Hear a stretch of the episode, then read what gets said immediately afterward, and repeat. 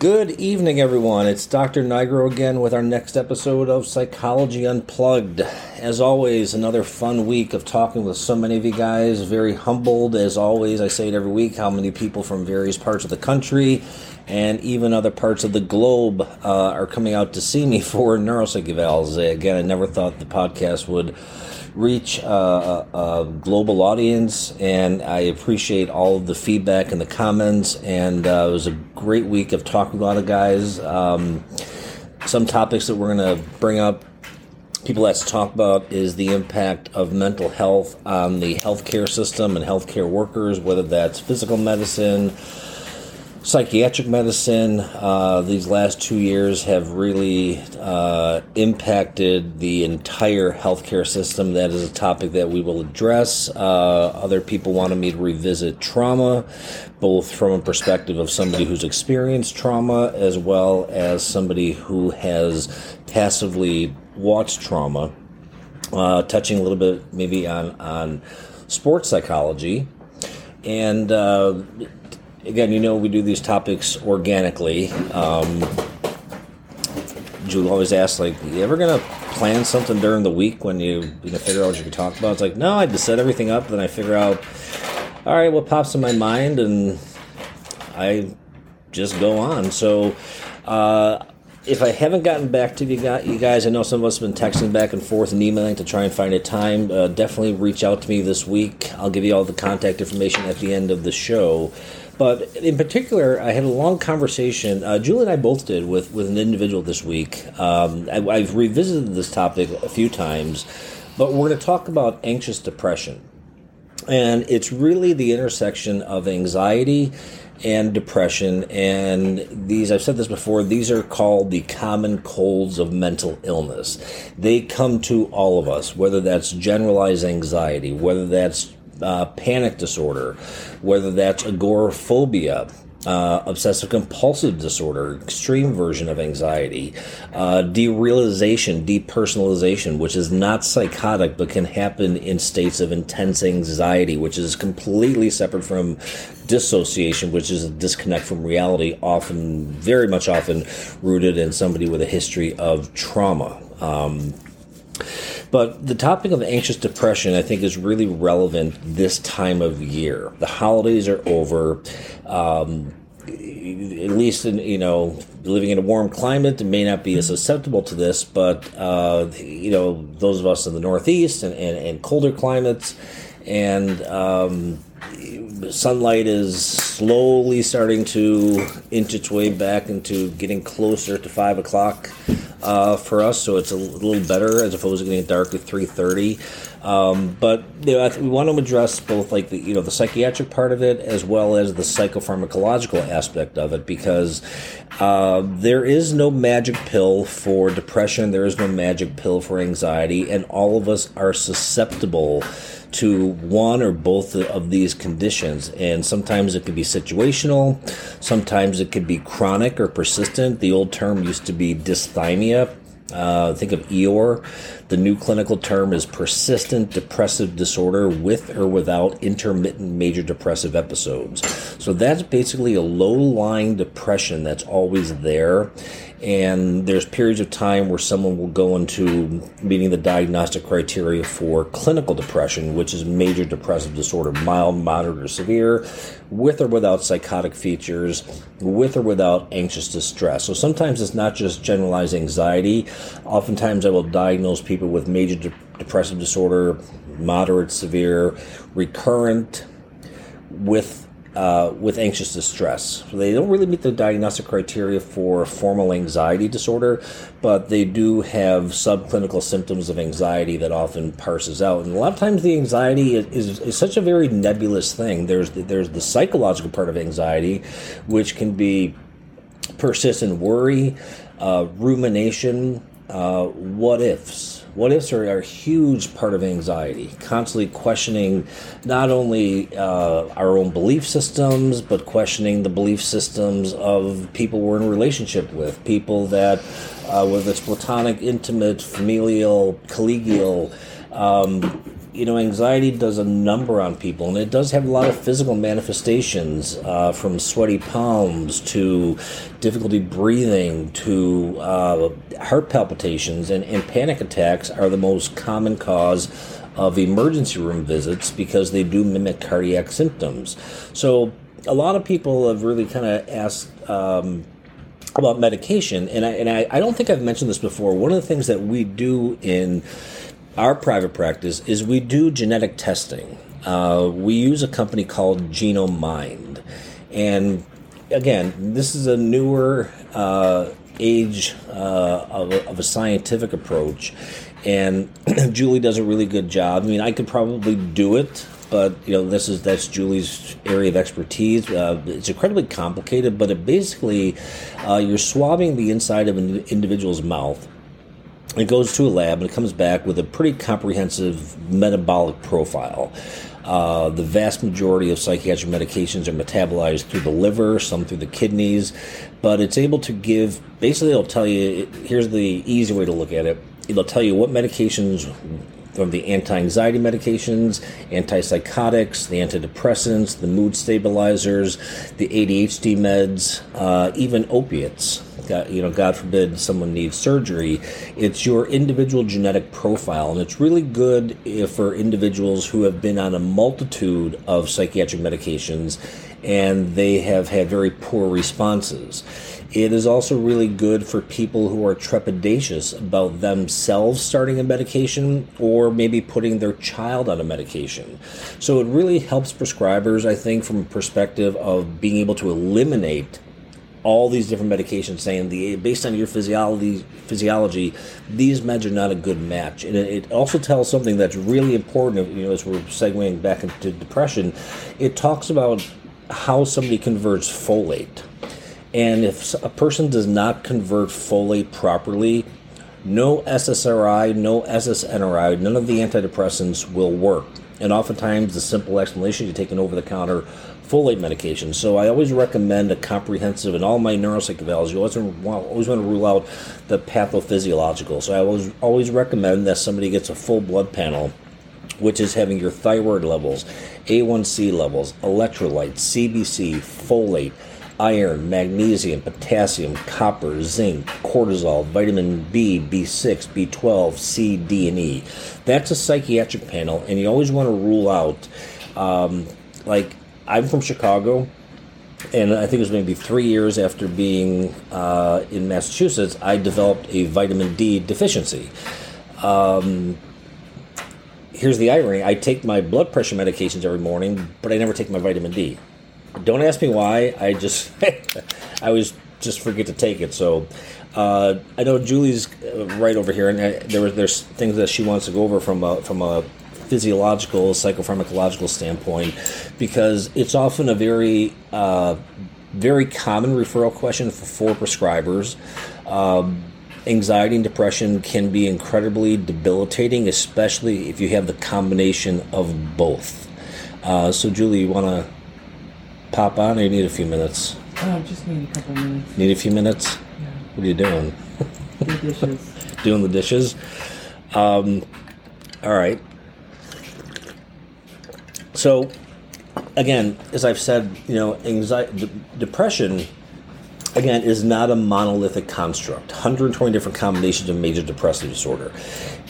Say it every episode. If you want to know what's wrong with you or someone else, get a full neuropsych eval. It's able to delineate. And a lot of people that have come out that I've done recently, disorders that they thought they had weren't there. Disorders that they thought that they didn't have, they were there. It's really the only way to delineate it, and it just makes the whole therapeutic process so much more effective, because depression is just, if you look online, it gives you just this stereotypical, the person is sad, the person is forlorn, they're crying. Hopelessness is one of the most concerning symptoms of an individual experiencing depression, because hopelessness is the best predictor of suicidality, whether those are suicidal ideations, whether those are somebody actually contemplating suicide. And we kind of split suicidal ideations into two categories. Active suicidal ideations is somebody who is actively contemplating a plan. Overdosing on medication, hanging themselves, driving their car at an excessive speed into a telephone pole, sometimes very violent. Passive suicidal ideations, still equally concerning, is, I don't really care if I wake up. The world might just be better off without me. So they're not really formulating a plan.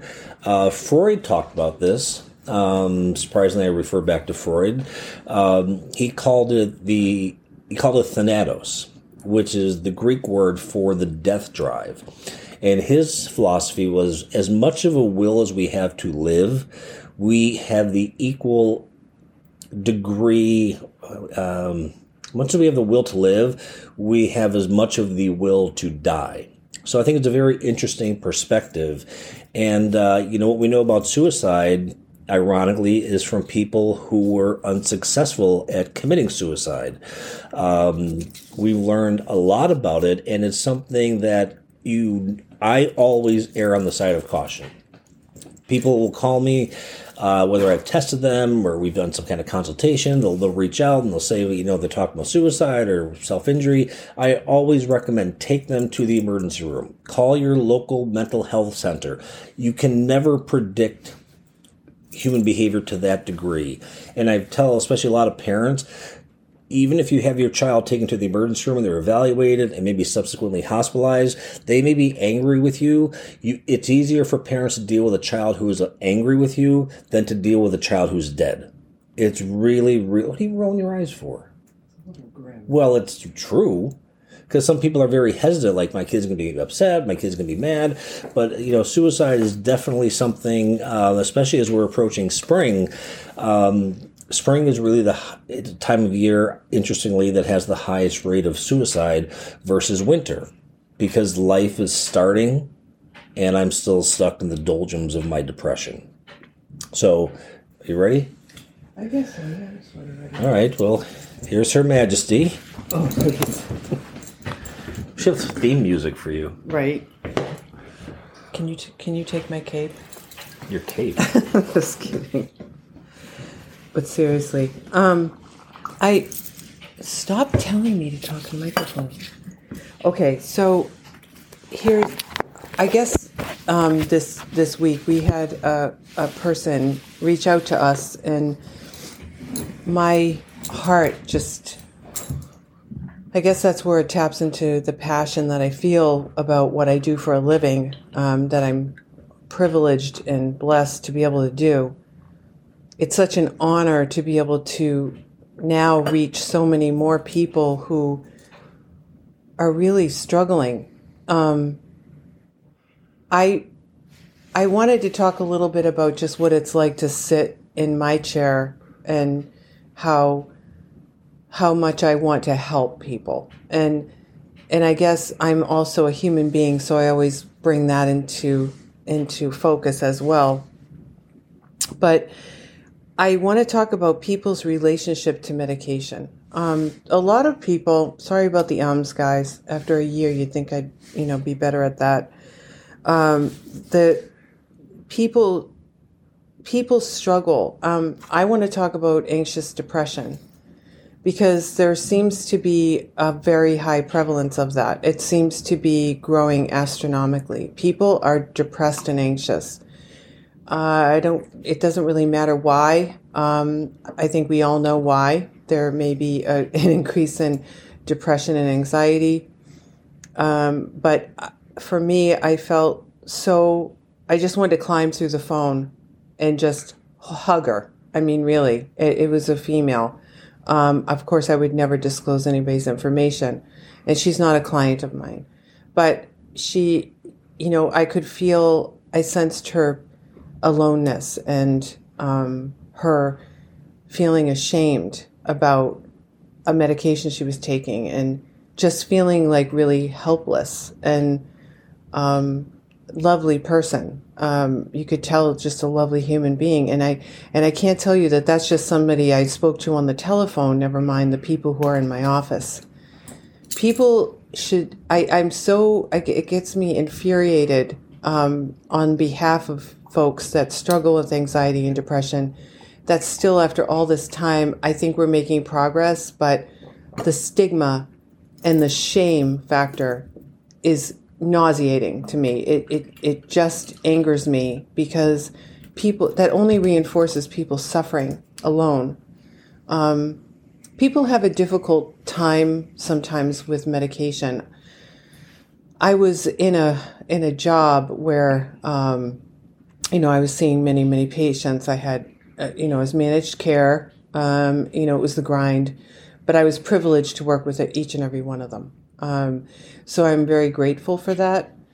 Now that I've transitioned into private practice, I notice that I have a little bit more of a relaxed vibe to it, but the suffering is still the same.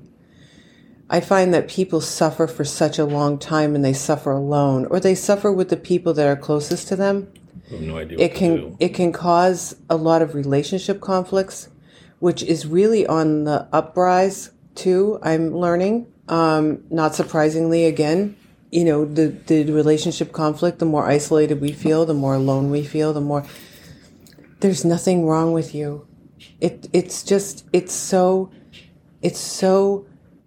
lonely for people. And I want to just talk a little bit about just a shift, a little bit about what I would say, which is what I was doing on the phone. Like I do, pretty often when we get phone calls with people, they'll be talking to CORE, because they reach out to him, it's his phone. And if I'm in the room and I hear, I'm just, I'm all in, because I'll overhear something and they're struggling with medications or they're struggling with this or that. I guess the anxious depression is really interesting to me, because I always, when I'm sitting with somebody, I'm always asking the question, do you feel more depressed than anxious, or anxious more than depression? In other words, chicken or the egg, right? Very rarely is someone just depressed, although that does exist. It's easier for us as prescribers to reach for certain medications when someone is really low. That's kind of what I'm going to talk about a little bit. And I've jotted things down, but just kind of, just to kind of talk about, like, what kind of medication should you be considering? So some people have providers. Some people have therapists. Some people have medication providers right now as we speak. Some don't. Some people, where they live, the healthcare system is so shoddy that and people even in our area, even we're feeling that, we have a big network of people that we work with, and a lot of people are full, and we're trying to recruit more, clinicians so that we can get people the help that they need. But people can only do so much. Clinicians can only see so many people, and providers as well. So there is a dire need. And if there's a dire need where we live, there's got to be a dire need in a lot of other places in the United States. Especially the remote areas. There are certain things that I just kind of want to point out to you, because I think for someone who doesn't have a provider, you need to really reach out to your primary care. Primary cares are awesome. I mean, they want to help. They're overwhelmed. Like I said, I couldn't be a primary care doctor because, number one, I'm not a doctor. I'm an NP. But I don't practice general medicine the way another, FNP might. So I wouldn't try to manage someone's blood pressure or diabetes, because that's not my lane. It's not my specialty. So I know my specialty. In the same vein, primary cares really do the same. They're doing a lot, especially now, because they're the first line of treatment. They're your first bet. Go to your primary care. Talk to them about how you're feeling. I know they screen. I know it's like annual checkups. But if you're not feeling right, go to your primary care. Because if nothing else, they can hear you, listen to you, and start you on something. Or refer you somewhere. Or refer you to the person that you need to see. Primary cares are awesome. You know, don't underestimate them. They do a really good job, and they're overwhelmed too. I know this for a fact. So they have been inundated with people who haven't been in mental health in the care of a treatment provider. And they're really kind of a buffer. So I'm just talking about like what it's really like out there. If you have a therapist, please make sure that they're doing, you know, if you're spiritual, that's wonderful. If they have a spiritual, you know, technique or like, you know, a lot of therapists are eclectic these days, but someone who really is really good at grounding techniques, because that really helps with anxiety and depression. Cognitive behavioral therapy is a win-win, and that's research-based. DBT is really just, I mostly focus on the distress tolerance skills, the emotional regulation skills, and the mindfulness skills, which are the grounding techniques. So those are all very important. And it's not really about like, I favor DBT versus CBT. That's not true. I think CBT is absolutely an excellent road for you. I'm going to tell you what I told this woman the other night is download Wayne Dyer. He's deceased. I mentioned him several times because not only has he helped me in my journey, he helps a lot of people because his series, Excuses Be Gone and The Power of Intention. We did the episode on that. That's cognitive behavioral therapy. It's something you can do. You can listen to. It will give you hope. It will educate you. It will remind you of all the wonderful people that have come before us, that have the geniuses of our time and before our time on so many different levels. And I've mentioned this before, but this is something you can do to empower yourself and educate yourself and teach yourself and use every single day. That's number one. Number two, I mean, again, I would always ask somebody, by the time they're sitting in the chair across from me, they've been suffering for a really long time. I think just acute anxiety, acute onset of depression, that's like, I don't even see it unless it's grief. But, you know, to also mention, people when they're diagnosed with major depression, they have a really hard time with that. Major depression is just a diagnostic label. Depression is depression. If you're depressed, it's how depressed are you? So I don't really get hung up on all those levels of diagnostics, but it is important to know that major depressive disorder comes in different categories.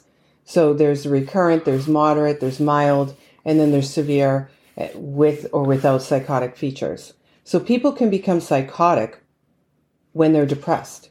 So people are struggling. Coming back to depression and anxiety and anxious depression, it's very hard to sit in your own body and experience this and not feel alone. And that's really what I'm going to talk to you about now. So I'm telling you to go to your primary care doctors if you don't have any access to anybody else. And go on Psychology Today and just go. People are doing telehealth. So That's the silver lining here is that you don't have to get into somebody's office.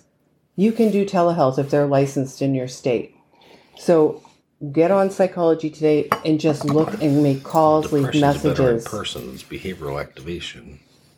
Again, just giving you some things that you can do. Grounding techniques, I can cover that in another episode.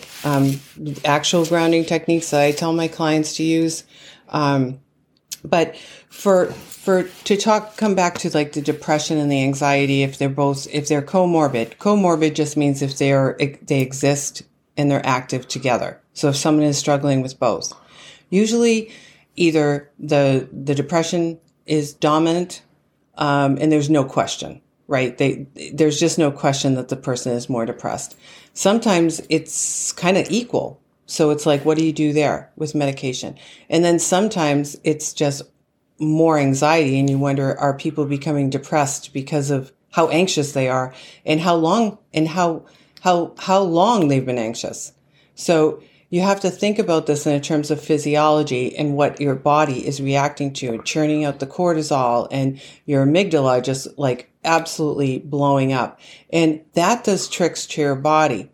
The good news is that there are ways to calm your body. And that's probably another program. But I want to talk to you a little bit about like kind of like the rules of like where you could probably kind of do a little bit of homework to find out what medications are going to work, what's not going to work. We use Genomind. There's also GeneSight. They all pretty much do the same thing. Genomind is a little bit more advanced. What the genetic testing has discovered, and CORE mentioned it, and I won't go over it in detail, but one of the things that these genetic tests are able to identify is whether or not someone can convert folic acid to methylfolate. If someone is unable to do that, if your folic acid levels are too low, you are not going to be able to metabolize the antidepressants. So if you are on antidepressants already, get your folic acid levels checked by your primary care. So that's one thing you can do. If you're already on medication and you're really depressed and anxious, ask your provider if they can try you on adding Rexulti. Rexulti is one of those defibrillating medications that people use to kind of reboot antidepressants that are already there. So these are things you can do. Get your thyroid checked. CORE already rambled the whole list of all of the, labs you can get done too. But thyroid is key too. An overactive thyroid can look like mania and anxiety. An underactive thyroid can look like depression. So those are things you can do for yourself to advocate for yourself. So when someone's presenting as more anxious, impulsive, obsessive, like the OCD thoughts, and kind of irritable, more activated kind of person, usually the best selection is an SSRI, the selective serotonin reuptake inhibitors. Those are your these are your, Prozac, your Zoloft, your Lexapro, your Celexa. It goes on and on. They tend to be more soothing. Again, this is only in my travels, so I have to caveat this by saying you just never know. Back to the genetic testing for a second. I know I'm rambling, but I'm very tangential sometimes. I apologize, but that's how my mind works. The genetic testing will test to see how you will metabolize a medication. The walkaway message is that there's really technically no like never do situation. So if something comes back as like, or if you come back as like a rapid metabolizer, you're going to need a higher dose of medication to offset the symptoms, because your liver's actively a very active metabolizer. So it's blowing through the medication quicker. It's metabolizing medication quicker. Low metabolizers or poor metabolizers, not that there's a character flaw, but that's how they describe it. Poor metabolizers are going to need a lower dose of medication because their body cannot, it's been identified that their body cannot metabolize something in a therapeutic way. So that's probably a medication that we're not going to look for. Again, this is a whole other episode. I'm just putting stuff out there. So if you want to get genetic testing done, you can ask providers to see who does it in your area. And then it gives you like this printout of what you want to avoid taking, because why would you start somebody on something where, the medication comes up in the red? You wouldn't even go there. You just avoid it altogether. Another way to empower yourself, educate yourself, because that's my job, as that's my passion, is to teach you what I know so that you can feel more empowered and you can actually do something about it. If someone presents as more fatigued and depressed and more like, presenting with like anhedonia, like no motivation, just kind of sluggish like Eeyore. Usually we'll use SNRIs, or like medications like Wellbutrin, because those tend to make people, they're more activating. So they're going to make people feel more energetic. So we're not going to give those to somebody who's like dangling from the ceiling, like super anxious. You want to be careful. And this is what I think a lot of primary cares just don't know because it's not what they do. So this is why I'm telling you this. So symptoms including agitation, anxiety, and insomnia. So how many people are in struggle with sleep? Paxil, Luvox, Remeron. Those are three great medicines. Those are things that can kind of kill three birds with one stone. I love those medications. Remeron is like, it's also called mirtazapine. I'm not doing generic names with this because it's just going to make you have an ice cream headache. And then people who are very fatigued, have hypersomnia, sleeping all the time, slowed cognition, psychomotor, slowing predominant. We would use Prozac, Vibrid, Wellbutrin, or an SNRI, like Effexor, Cymbalta. Cymbalta is great if someone has pain, neuropathic pain, like neuropathy. If patient is feeling like they're overweight or concerned about weight gain, that's a huge issue with a lot of people. And, you want to be able to accommodate that. Prozac, Zoloft, Effexor, Pristiq, or Wellbutrin. None of those typically cause weight gain. So if someone needs to gain weight, you'd want to put them on Remeron or Paxil. And, again, if someone's predominantly depressed, Trintelix is a brilliant medication. That's a new one, relatively new. I mean, it's been out for 10 years, probably more. That really treats depression very well. And it also treats like impaired cognition. I don't know if that's FDA approved for anything like ADHD, but it's definitely an awesome medication.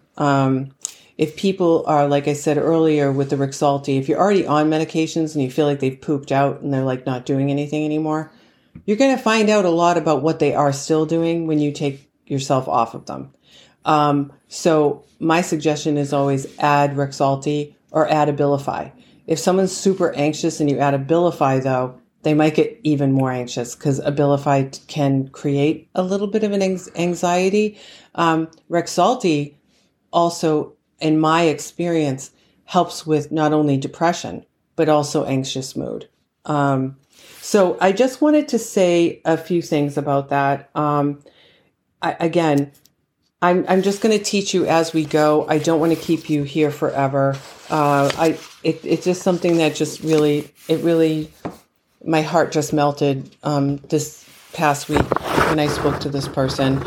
And I just wanted to, like I said, reach out. And I realized that so many people, like this person, like so many of you are struggling and isolating. Try not to isolate. I know it's hard, but try to push yourself to just tell somebody if you're not feeling right. Maybe somebody knows somebody who can get you help. And you have our phone number, so you know how to get a hold of us.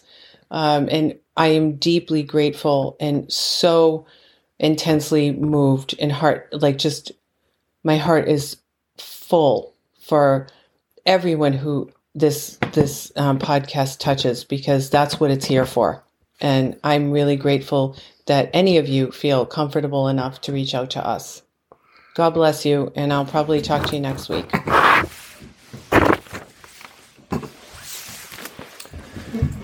Nice job, honey. So we just wanted to revisit anxiety and depression again, because it's probably one of the most prevalent psychiatric conditions, one that I diagnose on a pretty consistent basis. And Julie used the term comorbid.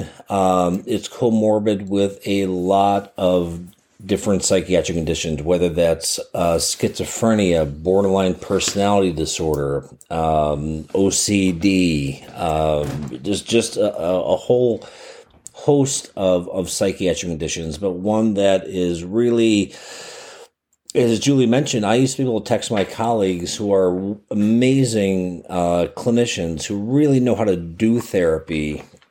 Sending you John Smith, sending you Amanda, and they have been taking people for months just because the the waiting list in Massachusetts to get into a large organization for a full neuropsych eval is probably about 2.5 to 3 years. I try to get people in as quickly as possible. I always test in one day. And I never cut any corners, and I'm just a staunch proponent of diagnostics. And, you know, as I said before, my main job is to tell people what is wrong with them. So I'm doing, you know, most neuropsych evals are 10 and 12 pages. I'm doing 50, 60, 70, 80, 90, 100-page evals. Not that I think Julie has ever read any one that I've done, but that, you know, in her profession, yeah, you read the last page. Results. No, not the results. You read the last page, which is relevant to what Julie does for a living because she needs to know what the diagnostic picture is. But we just wanted to I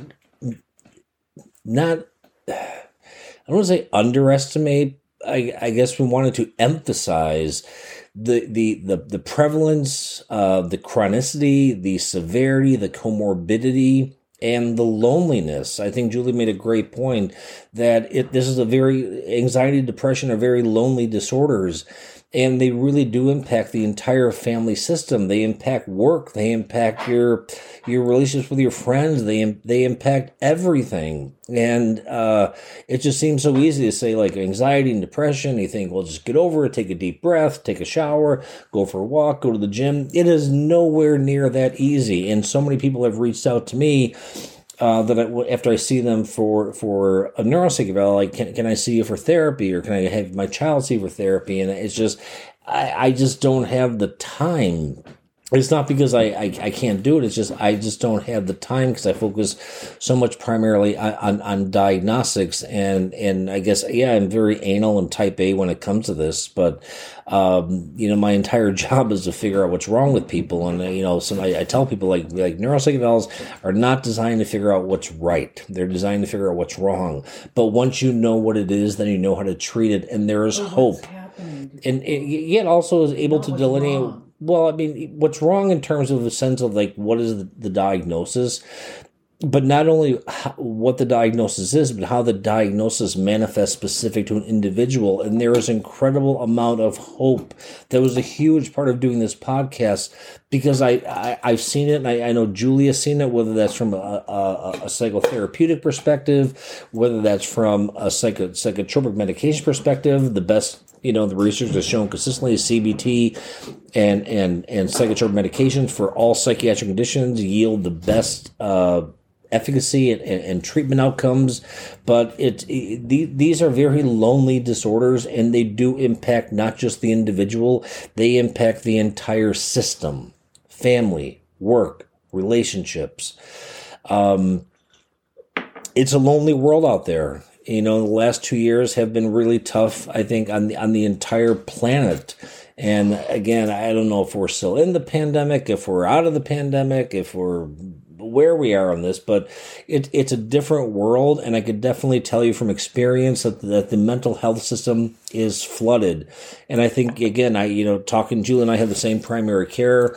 He's my cardiologist, also primary care. And just my conversation with him, he said they're dealing with more psychiatric stuff than they are with actual, you know, physical medicine, because it's a lonely disorder. You know, I mentioned this before, I'm a huge fan of Bruce Springsteen, and, you know, reading his autobiography, Born to Run, and he talks about his father's depression, which I think turned out to be the bipolar psychosis or schizophrenia, and his own depression, that it doesn't matter what state you are in, what your status is, what your socioeconomic status is, what position you're in. Nobody is immune to life. And life comes to us all. And life affects us all. And in the different roles that we play, in the different jobs that we do, whether that's a paying job, whether that's a job as a parent, as a spouse, as a partner, as a sibling, whatever, anxiety and depression can wreak havoc on all of those systems. So please do not underestimate it. The quicker you are able to figure out what it is, and the quicker you are to get into some form of treatment. Again, I come from a very strong cognitive behavioral perspective. Julie's leaning next to me. get, again, I think Julie made a great point. Go to your primary care. Come on. What? Go on. Cognitive, download these series, the ones I said, Wayne Dyer, just to start, Excuses Be Gone and The Power of Intention.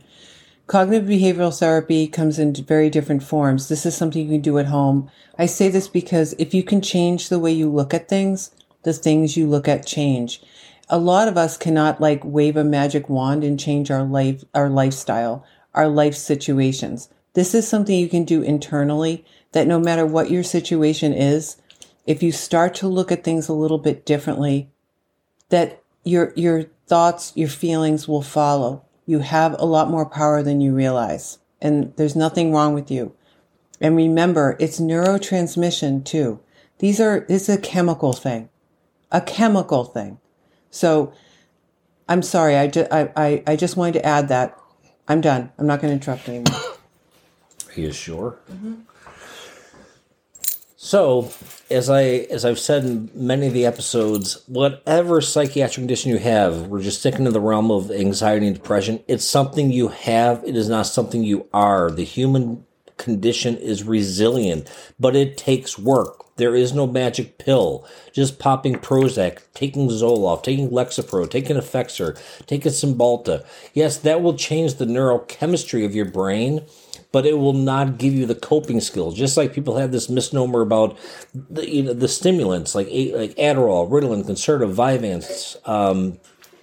Yes, they will help anybody concentrate, but they don't teach anybody the skills of how to plan, organize, sequence, hold multiple constructs in their mind simultaneously. Skills are what are needed in being able to manage and behavioral activation. I know Julie talked about telehealth as being, it's a great medium, and I think it was here prior to the pandemic. It just has exploded exponentially. Since the pandemic, it's here to stay. But if you're somebody with severe depression, you really want to be going to an office because you need to do the work. And I've always said the work in therapy takes place in between sessions, not during your 45-minute to an hour session. So hopefully we were able to shed some light on one of the most prevalent psychiatric conditions that we confront on a daily basis. Again, clinical depression is different than just the blues. Get a neuropsych eval, figure out what it is. It will give you the answers. As always, be hopeful. It doesn't matter what you have. Be hopeful. It takes work. But, again, our society, at least in Western society in the United States, I don't think we've gotten to a place where we've gotten better, but really don't give mental health the legitimacy. And that's another reason of doing the podcast is these are legitimate conditions. These are legitimate diagnoses. These are legitimate symptoms. These are real symptoms that impact the individual, that impact life, that impact all aspects of people's lives. So whatever Julie and I can do to help you on whatever psychological journey that you're on, that's why I give my cell phone number out. So feel free to get a hold of me through Psychology Today. You can email me at psychologyunplugged@outlook.com. My cell phone number, 617-750-9411, East Coast time in the United States. I give this out because we are passionate about what we do. Every day I feel like I do I think Julie would espouse to the same view. We do our modest version of God's work to try and help as many people as we can. And if we haven't connected or I haven't responded, I do my best. Just keep reaching out to me. I will get in touch with you. Until next time, be well. Take care of yourselves. Take care of each other. Question everything. Look for the good in yourselves. Look for the good in other people. All right? We are here for you guys. Be well. I'll talk to you next week.